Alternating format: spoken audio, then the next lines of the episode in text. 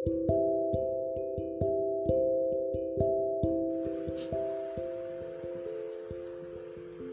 hanya terikat sebuah status tanpa alur yang jelas. Kamu tahu, ketika orang memilih untuk diam daripada berjuang, karena mereka tahu berjuang untuk orang yang dicintai memang sangat membuang waktu. Dan yang kita dapatkan apa? Kesetiaan juga, atau disakitin kembali. Hai guys, welcome to my podcast. Podcast Dialog Milenial yang sekarang sudah gratis didengar di Spotify. Podcast yang disajikan secara khusus untuk para pendengar dengan perasaan tergantung episode yang diupload. Aku selalu menggunakan Anchor untuk upload podcastku Kalian bisa download di App Store atau Google Play Store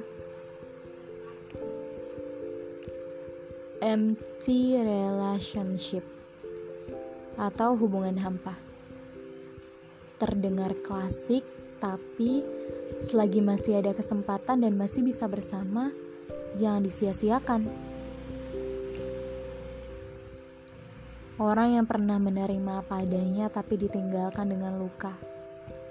Rumah yang akan selalu ada untukmu yang selalu siap mendengar keluh kesahmu. Selalu berusaha menjadi yang terbaik untukmu dalam hidup kita hanya mempunyai satu pasangan hidup yang akan selalu menemani kita di saat kita sedang terpuruk. Oh iya, ngomong-ngomong soal hubungan hampa, kayaknya lagi rame banget ya tentang pasangan yang diselingkuhin. Bayangin deh, dia yang selalu cerita sama kamu, yang selalu minta saran ini itu ke kamu, yang selalu kamu bantu tiap dia lagi ada di fase-fase terpuruk. Ternyata five personnya bukan kamu.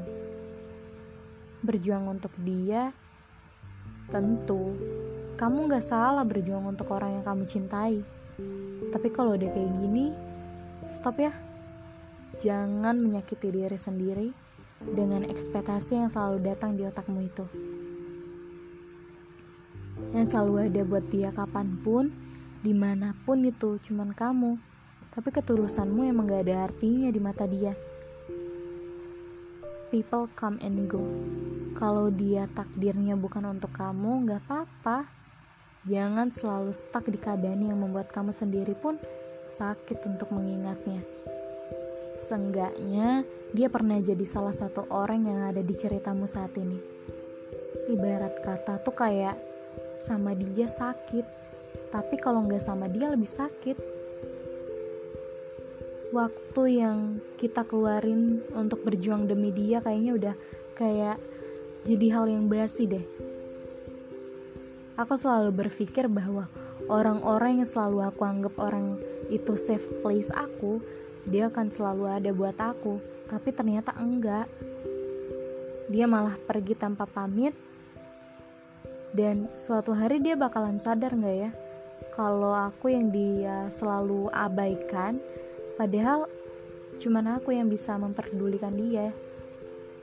Aku yang jauh dari kata sempurna berusaha menjadi yang terbaik untuk dia aku yang selalu menyisihkan waktu untuk dia tanpa tanpa dia menyisihkan waktu untuk aku aku yang selalu tersenyum di saat dia menyakitiku Aku yang selalu memaafkan dia di saat dia yang selalu mengulangi kesalahan yang sama.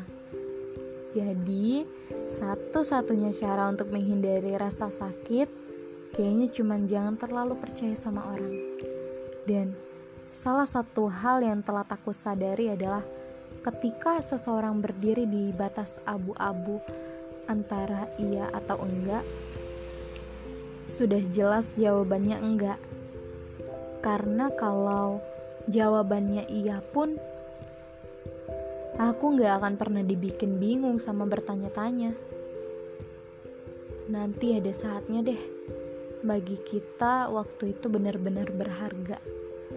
Bunga, bukan cuma seberharga itu, tapi benar-benar berharga banget sampai kita benar-benar gak mau nyain waktu itu, walaupun satu menit doang. kalau kata Stephen R. Covey kuncinya itu bukan bagaimana kamu menghabiskan waktu tersebut tapi dalam menginvestasikan waktu kamu jadi lebih bermanfaat jadi buat apa menghabiskan waktu untuk memenuhi ekspektasi di isi kepala? Capek kan? Buang-buang waktu untuk dia, tapi dia nggak ada feedbacknya untuk kamu. Jadi bingung kan?